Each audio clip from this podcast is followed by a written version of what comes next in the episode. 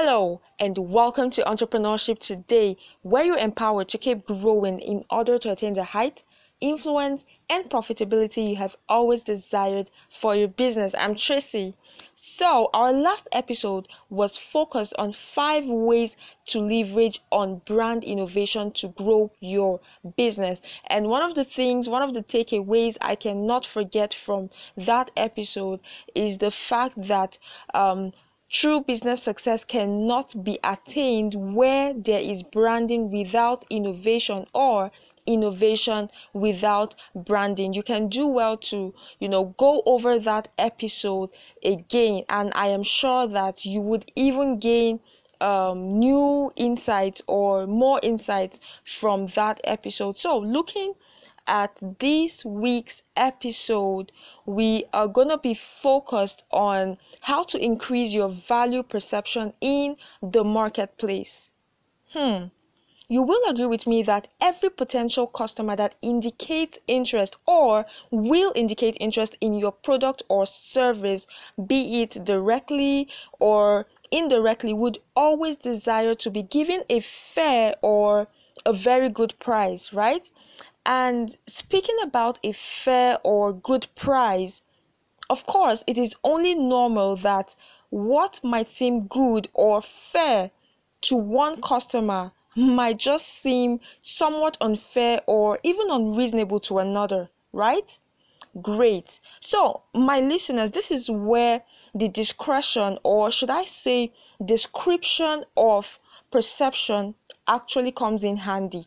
But the good news here is that it is possible to help your customers and even prospects actually appreciate that value you're bringing to the table so that rather than being overlooked, it actually gets to be appreciated instead, which can only be to your profiting.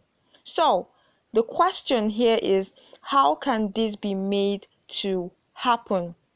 Four things. Number one is be clear about what it is that is in need for them.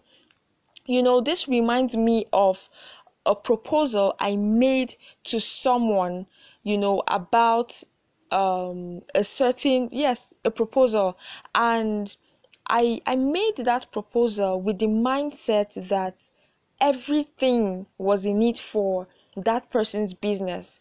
But the challenge was I did not, you know, clearly articulate that, you know, whatever it was in it for that person's business. And so it couldn't scale. And it was at the end of the conversation, I realized that I actually did not hit the nail on the head.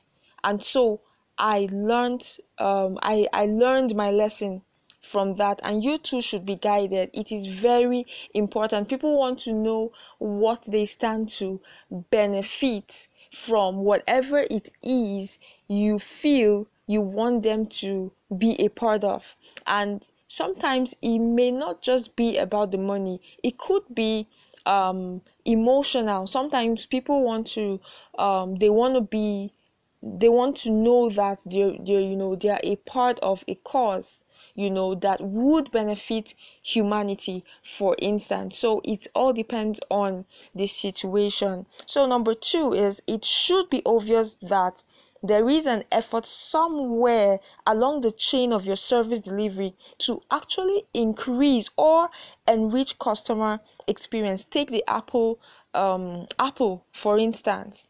Of course you would you would agree with me that a lot of people keep you know wanting or desiring to get the latest um, iphone because of course it's what the company projects is that you'd be able to do more with it you know than the former ones. And and that's what people would love to you know those are the kinds of experiences a lot of people will want to have with any product. Number 3 is in order to avoid unnecessary comparison it's important to be intentional about differentiating your product or service. Now we may look you know into this with greater depth in subsequent episodes. Number 4 which is the final for this episode is giving them hints about your product or service process design can actually increase customer trust as well as positively influence the way they think about your product, which is really very important. And in this case, I will say that in all I being, be innovative. You know, perception is really, really, really very is is something that cannot be removed.